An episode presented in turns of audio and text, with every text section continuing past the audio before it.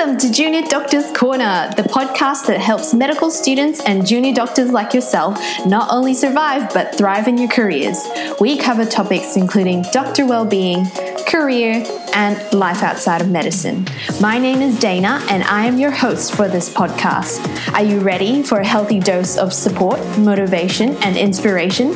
Then let's start this episode stat. Hello, everyone. Welcome back to Junior Doctor's Corner. Today, we have an episode that was recorded a while ago, um, towards the end of 2019. Um, and for reasons that I will not go into, the publication of this episode was delayed, but there is actually no better time than the present.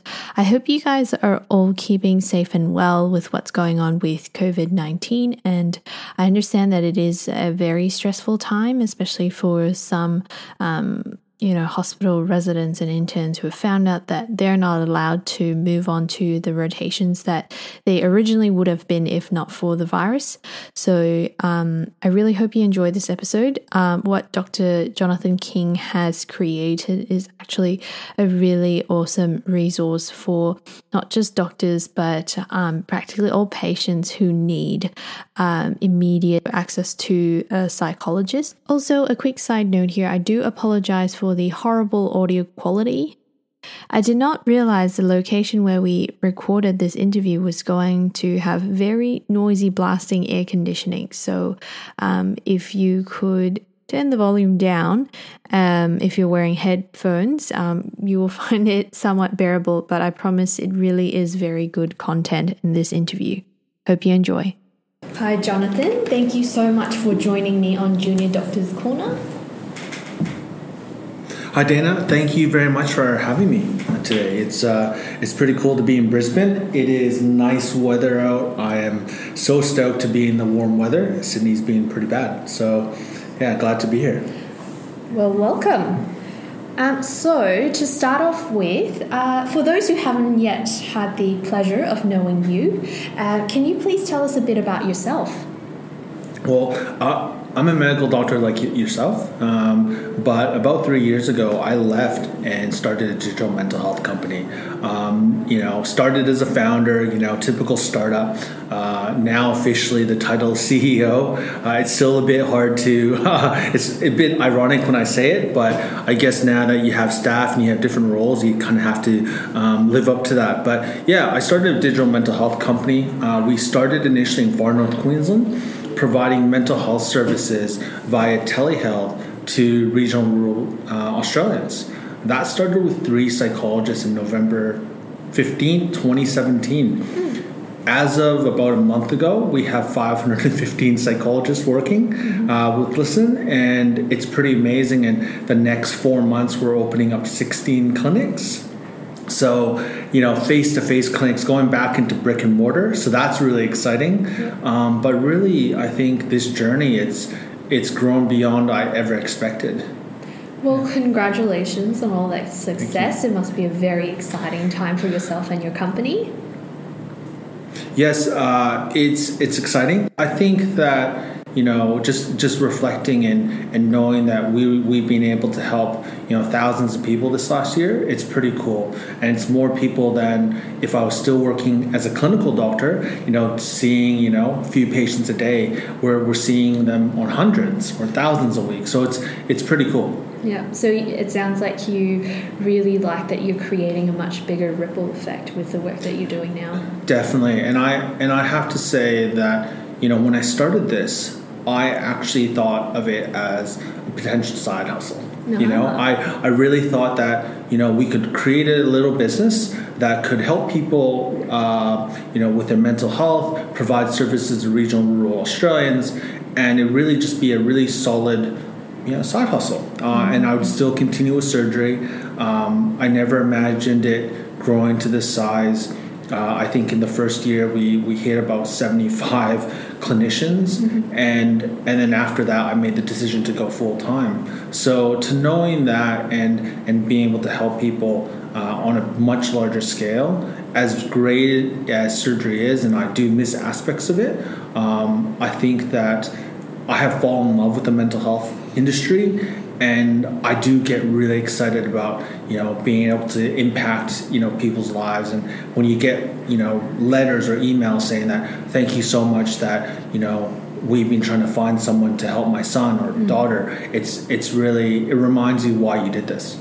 Okay so jonathan you mentioned that you're the ceo and founder of Lysn um, so, from my understanding, and correct me if I'm wrong, it's an online platform that matches users to a psychologist that's best fit for them. Uh, but you know, before we delve, you know, into the deeper details of the features of Lysn, you did already start to allude to, you know, the answers for this next question. But can you please tell us a little bit more about what prompted you to create Lysn? Think that we all have, you know, we've seen people in our life that dealt with mental health, uh, whether that's family or friends, uh, close loved ones. Um, and then you compile that with, you know, dealing with it in the clinical sphere when you're seeing patients with, you know, they might be surgical patients or they might be medical patients and they have combined with mental or social issues. And, you know, just trying to refer them on to get community care after you've dealt with them in the hospital or helped them and sort out their issue. I think seeing those long wait lists and wait times started getting me thinking. And I really, like I said before, it really thought it was it was just going to be a small business and just trying to, you know, I saw a few patients that we tried to refer them in the community, uh, and we were told that they would wait for months. So just send them back to the GP and so we did that. You know, that's that's um, that's the reality of some of the uh, services out in regional or rural areas. Mm-hmm. Um, but it got me thinking, and you know, it started making me think: Why can't it be done easier? Why can't services be quicker? You have you have the technology out there. You have clinicians around the city and metro areas that don't have work or enough work. Mm-hmm. Why can't we connect them? So really started Lysn as a just a mental health service, like a telehealth service.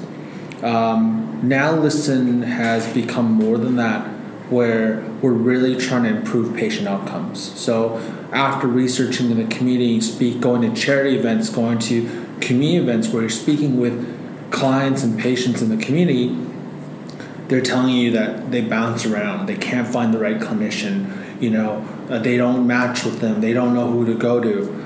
And so looking at a lot of these issues then my team and i were like let's tackle them. So one of the biggest issues is you know the typical person who seeks help will see two or three people um, i guess two or three clinicians or psychologists before they find the right one. And sometimes even then they settle. They because they're tired of sharing their story. I think sharing their story was one of the biggest issues. And if we can use you know algorithms and research to help them find the right person quicker mm-hmm. and and maybe add artificial intelligence to help them and help mature the algorithm to help them find someone then that would be great it's going to help them find the person instead of trialing three people maybe they'll find it on their first go and that if they can meet that person they can get better rapport they'll get better outcomes um, and so that was really what started it. And now we're starting to see all this research that 80% of therapeutic outcomes is based on the match. So suddenly, you know, what we were doing two and a half years ago, trying to make people find someone or uh, help them find someone better, uh, is now being proven in research. Not our algorithm, but you know, the fact that we're heading that way, it's pretty cool. That sounds really awesome. I mean, you know, similarly, like with GPs, um, we need to find the right one, the right fit for us, and there's no one GP that can cater to all sorts of patients. And likewise, like you said, with psychologists as well. I, I totally agree, Dana, and I think that we're seeing this change where in the last, you know, last how many decades or since medicine and healthcare started, we've been very clinician centric everything has been around the clinician and developing treatment plans and, and so forth for patients, but the patients come to the doctor, ask them, you know, get asked and investigated.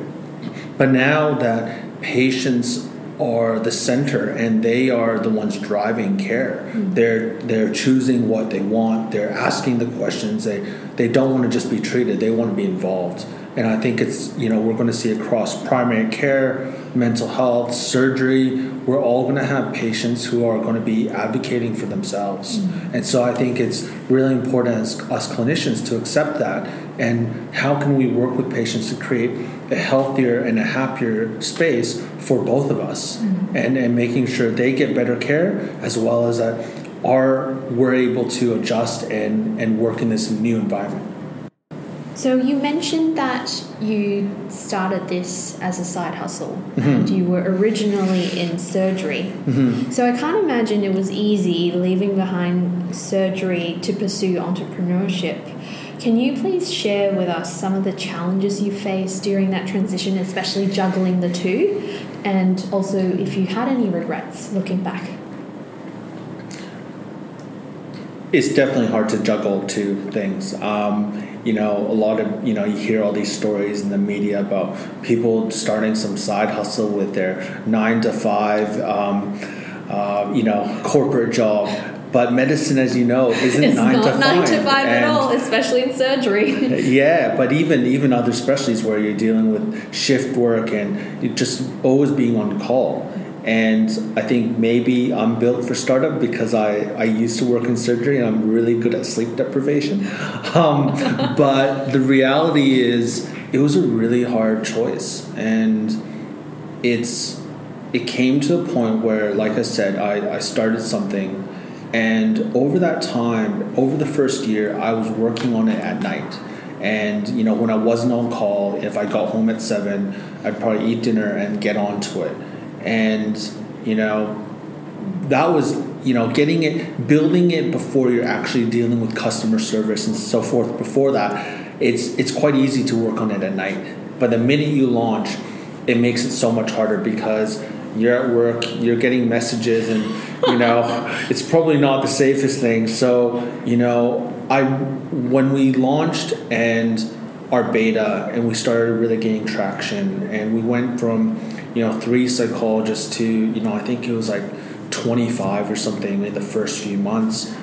I remember thinking, you know, what do I enjoy more? Now, I do love surgery. I love operating and the, you know, the, I guess the camaraderie that's in, in surgery. Um, but, you know, I really, it started making me really think, and it was really hard because I really like startup as well mm-hmm. and starting a business. And I think that it's so funny. I didn't see it. I thought I was suited for surgery, and now when I speak to friends, they'll tell me, "No, John, we actually could definitely see you as a businessman." And and your mind's always like you're always trying to think of solutions and new, you know, covering all these areas. So I think that one of the nice things about business is it really pushes you in all directions. You're learning about business, finances, marketing, you know, sales, and really understanding product design. Um, and I love the variables and the challenges, and I think that's what attracted me to want to stay in business.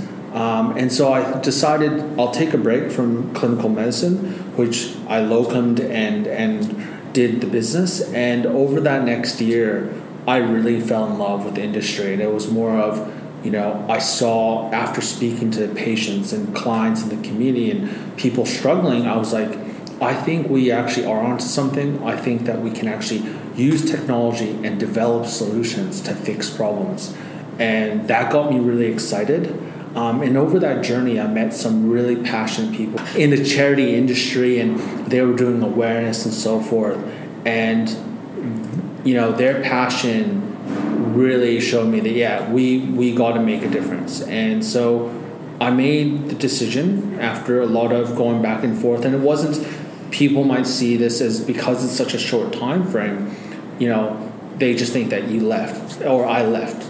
But i actually for a few months was going back and kept on locuming because i was worried. I'm like what if this fails? What if what if this fails and i don't have a job after? Or what if I get tired of this in six months?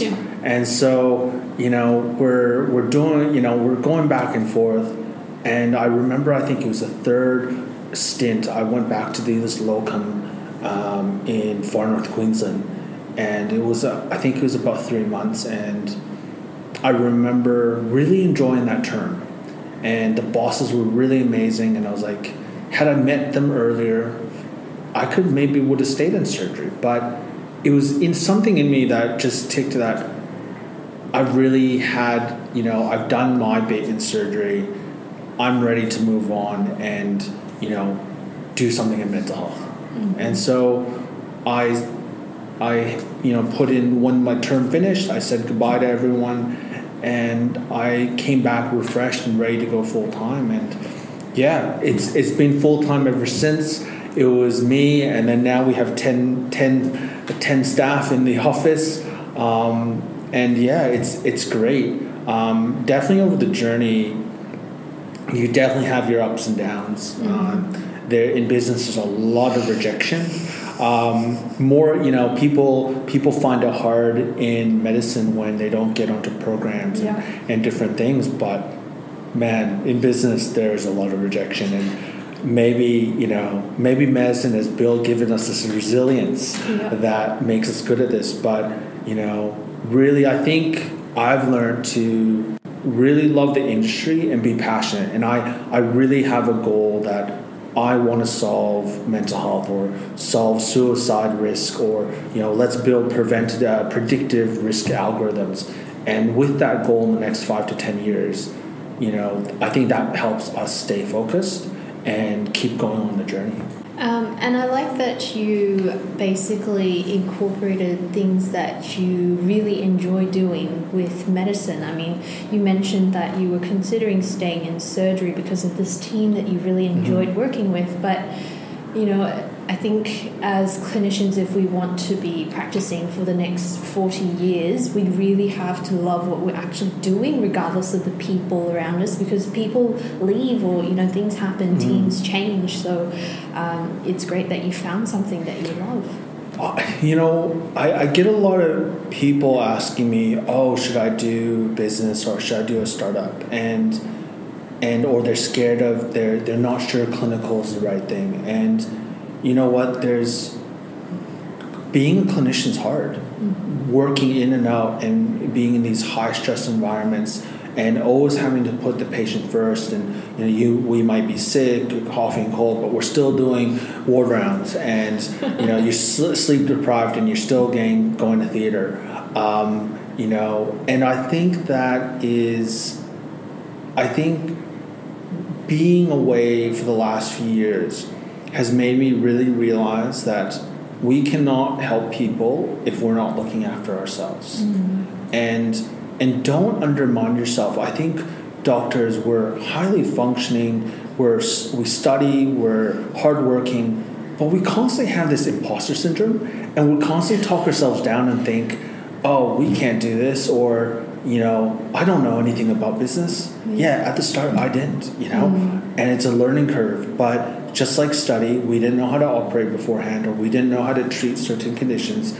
But you work at it and you learn. And I think our aptitude and our ability and our willingness to learn makes us key candidates. And when I initially moved into, you know, the startup world, a lot of people would say, well, you're a doctor, so who's who's helping you with the business side, or you know what what makes you think that you can do this? Um, but don't underestimate yourself. Just remember that we work with teams. When you're a registrar and you're managing residents, you're managing interns, you're working with nurses, we know how to work with people. We're, I think there is an aspect, you know, we've we've had bad eggs in the industry where there's bullying and different things, but we actually are quite quite a great industry in the sense that a lot of us work with, we're all males and females working together, and we respect each other.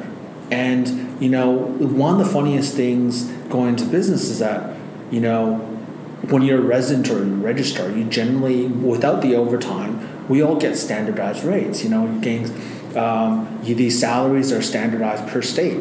And it's, it's until you move into business do you realize, well, oh, holy crap, you know, men and women have different pay grades, and there really is an inequality. Mm-hmm. And so it's really, I do think that in medicine and in, in just in health, we we're very respectful of each other mm-hmm. in, in a lot of ways, and and I think that don't discount yourself that we're not suited for for doing a business. We might not be as prepared as someone who's done business or grown up in a business, but the reality is we actually have all the tools. We have mm. leadership. We mm. have the ability to hard, you know, work hard. I think to adapt as well. Yeah, uh, you know, being adapt and resilience. You know, I think we have those in spades. So mm-hmm. if anyone is out there listening to this and thinking, should I go for it? You know, go for it. You don't don't discount yourself. Mm. Okay. Well, so let's move on to a bit more about your company and the um, online platform Lysn. So, can you please talk us through all the awesome features um, and how can our listeners access it? Yeah, listen. You can go on to W E L Y S N, so welysn.com, and you can go onto our site. You can create an account um, which is just you know email, password, and you really then enter a secure healthcare portal that is your well-being journal and I guess record, and so you can then watch educational content, read educational contents as well um, with mental health from you know anxiety, relationships, depression, and and you know do some learning, get more awareness, and then after that you can then choose well if that's not enough for you, you can choose to speak to someone. And then speaking with someone the way you want. So, you know, we started with online services.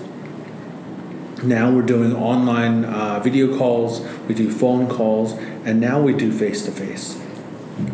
So, really, you know, helping people find the, the way they want to see someone uh, and get help um, and then on top of that, like we've talked about before, it's really helping you find the right person. So you know you can easily do the the filters, and you can search the the areas that you want and what you're exactly looking for, and you can then look at profiles and find the one that is suited. Uh, and if you have a few that you're not sure about but you're keen, you can use our matching consultations, which we, you get five for every sign up to an account, and that's a 25 minute session for $19 just to meet and greet a clinician. Mm. So you can feel, well, I don't want to use, um, you know, spend, you know, $69 speaking to someone that I might know within five to 10 minutes I might not like. Mm. You can trial different clinicians until you find the right one. Wow. And then the third thing is then you can add do the advanced matching questionnaire, which is 21 questions. It asks you questions about what you're looking for, personality, and we do that as well as along the psychologist side. So we're really trying to help you find the right fit. And you know, it's more about you know there's a lot of lovely clinicians out there but their techniques and their styles can be different. Mm-hmm. so for example some clinicians like to listen. Other clinicians like to listen by challenge you and give you homework and so forth. And if you don't know that and you're you're already just kind of like just you just warmed yourself up to stop speaking to someone and then you meet someone who's like giving you directives and homework um, you know that's that's a scary thing. And i've had uh, clients contact us and say well i didn't realize i had to do homework. And i'm like well you know we apologize. Uh, we will happy to you know find you someone else who fits your needs. And and so really understanding that. So you know that's what you can do on our, on Lysn.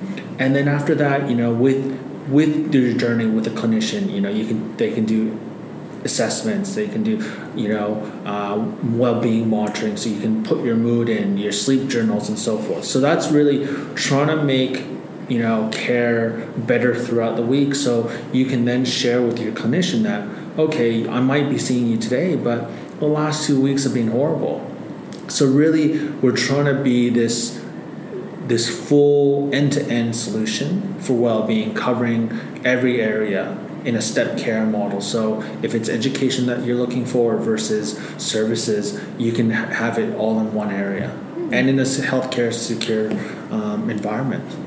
That is game changing.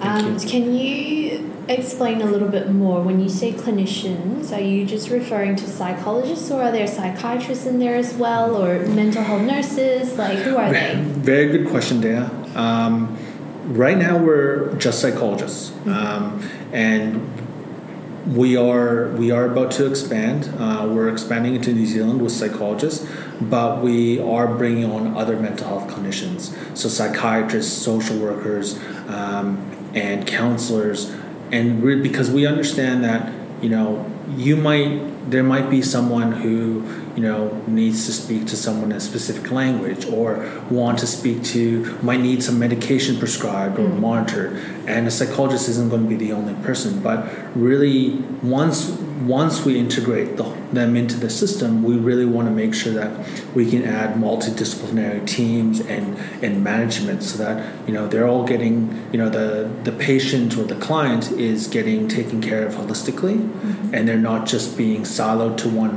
one person because I don't think giving someone medication or antidepressant is the only solution. Mm-hmm. You gotta you gotta work through your issues, and then maybe you might need an assistance with some medication, yeah, and maybe not. Mm-hmm. Um, so you mentioned that you've gone from a very smallish side hustle and built up to a very now a big company. What's next for Lysn? Um, everyone has lofty, you know, or big goals. Um, I think someone asked me recently, you know, you're at 500 psychologists. Where do you want to be at the end of 2020? Um, and that's, you know, we want to be in hospitals. We want to be across as many GP clinics as possible and helping GPs help their patients Eh, you know find the right psychologists. And and we want to have the biggest network of clinicians. And so whether that number might be 1500 or 2000 uh, i don't know. You know we we, we would love we just we just want to make sure that we are still bringing on you know quality clinicians and we're providing good services um, but our long-term goal you know our three-year goal is we want to make health as accessible as possible. So right now, we're seeing the earliest you can see someone on our system because we're not an acute we are not an acute service is three hours but in comparison if you look at the numbers 60% of initial consults are done within 24 hours mm-hmm. and 100% of initial consults are done within 72 that's amazing. So in comparison to you know some wait times can be you know four weeks yeah. and so forth. It's it's an achievement. Yes. Our is. goal in the next three years is to have non-acute services being able to be given in ten minutes. Wow. And maybe in the first year it'll be easy to get it down to ninety minutes or an hour, but I think it, it will definitely be challenging for any company and especially us to to achieve that ten minute goal. But that's our three year goal. Okay. So um, it's on the it's on the board at all at work, and and so you know we can we can definitely aim for that. Well, I really hope you reach that goal because it'll help a lot of patients who are, particularly when they're going through like a mental health crisis, and mm-hmm. you know it's hard when, especially for example, if they're coming through the emergency department they're sort of in crisis, and we're telling them to just sit there and wait for the mental health person mm. who won't even show up for another two, three hours, which is you know a bit ridiculous. Yeah, and when you when you look at those numbers, and you know we've I've gone through a lot of the state and federal data, like there is so much you can done to preempt that. You know, when you look at the data where someone you know presents to the ED how many days prior were they asking for help? Mm-hmm. And you're like, well, had the GP saw them, they gave them referral, but they couldn't get help, so they got they booked an appointment six weeks later, mm-hmm. and then they were at home and they they went into crisis. So how can we make community services so accessible? Mm-hmm. You know, like we we're talking about ten minutes, and making sure that maybe we can intervene early enough that they don't end up going to hospital or yeah. for those getting discharged from hospital mm-hmm. you know how can we prevent them from you know re-getting readmitted within 28 days because they don't have the proper follow-up yeah. you know we give patients all the time uh, a letter or a piece of paper take it back to your gp how many people actually go to their gp yeah. um, and and so how can we how can we onboard patients discharge them, but making sure when we discharge them from hospital that we've already matched them with someone. And so we know that there's someone in the community that will look after them. And I think that's the next step for you know one of the steps for Lysn in the next year or so is that how can we make that transition from GP to in the community to the hospital and vice versa, hospital back to the GP. How can we smooth that transition? So you know, as you when we kind of mock up pathways for for patients in the community, they're jumping between different services that are all siloed. How can we make that one nice line, end to end care? Yeah. And that's that's the goal. Okay. Now, last question. Name one or two things that keep you sane in your crazy busy life. It doesn't have to be only two. Um, I've had some guests who go up to three or four, so whatever that you do, please share it with us. Everyone's definitely different. Uh, I do get asked this question quite a bit just because I'm in the mental health or well being industry. Um, probably actually, in all honesty, have pretty bad self care. you know, and I'm, while you were in surgery, I'm pretty sure you did. I, I learned all these bad habits, right? Um, and so it's it's a constant battle. It's it's never easy, and just because I'm a founder uh, of a well being company doesn't mean I do self care better. You know, a startup is not something that you you plan to get eight hours of sleep a night, and and I think I work as hard, equally as hard in startup as I do did in surgery, mm-hmm. if not more. Mm-hmm. The only difference is I don't get woken up at night. So, um, but definitely in the last year. Um, I've definitely tried to implement new things as we've gotten busier because my travel schedules are getting really difficult. Um, but one of the things is make make time for yourself. Uh, make time for your really close family and friends. Stay connected. It's so easy to get in this habit where something at work is happening and I'll end up canceling on a close friend to catch up or family because I know they'll they'll they'll be okay with it, and it might be me missing time with my niece or my nephew, mm-hmm. new nephew. So um, I definitely um, trying to make more time, and I think staying connected as loneliness is now starting to show that it's one of the biggest issues mm. for people. So stay connected with uh, family and friends. Um, and you know, I think it's really being healthy you know, when you're in your 20s, you can definitely put off things and you can you can eat, drink, whatever you want, and still turn up, you know, to to work in a high functioning manner. But I think now that I'm, you know, in my you know mid 30s, getting on with it, you really have to take care of yourself. And you know, we're starting to see new studies that that your diet it makes a difference with well-being, mm-hmm. and just making sure you get in your exercise don't drink as much, you know, as we did in our 20s. Um, I've actually, you know, uh, I've gone pretty much dry and expect, except special occasions, and I'm actually surprised on how big a difference it's made. And you know, it's you know clarity of thinking and, and, and working and so forth. So I think it's you know eat healthy, just cut down the booze. I think you really realize how much Australians and our Australian culture do we drink until you quit. Like it's not noticeable, and then you quit, and then you like it's really noticeable. So be moderate, okay, um, and and take time for yourself. And I think that's really important. Um, and you know, for for other people, you know, it could be exercise, it could be mindfulness. I know a lot of people. Um, colleagues and you know friends who have to do mindfulness and meditation regularly and that really works for them mm-hmm. um, it's not my thing but you know find find your path mm-hmm. and every path is different yeah. and try it you know yeah. i've tried my yoga and pilates so yeah. it might not be for me neither is vegan food but you know um, you got to try it and see what it's like yeah find what works for you yeah and um, i was actually uh, telling someone, I can't remember who, but pretty sure it was someone outside of the medical industry that um, doctors are actually like the worst at looking after themselves. Even though we're meant to be the advocates of health and everything, we're actually the worst at practicing what we preach. So it's funny because, you know, my dad's doctor and, you know, he he might you know he really cares about his patients and you know he'll know about things and he'll be telling you know he'll tell you that you know he went above and beyond and you know diagnosed this patient and saved their life and you know you tell him you have a call for a cold when you're a kid and he just says oh open up the drawer and take some you know Panadol so um, yeah it's um, definitely definitely start looking after yourself it's it's a new generation I think you know the healthier we are we can then look after our patients better. Mm. I couldn't agree more. Well, thank you so much for your time, Jonathan. Thank you very much, Dana. Uh, it's been a pleasure. Um, you guys can, um, I'm sure uh, Dana will post this on social media. Yes, I will. And, uh, you know, uh, send me a DM, send me an email. Happy to answer any questions um, and follow um, Dana's podcast. Thank you, Jonathan.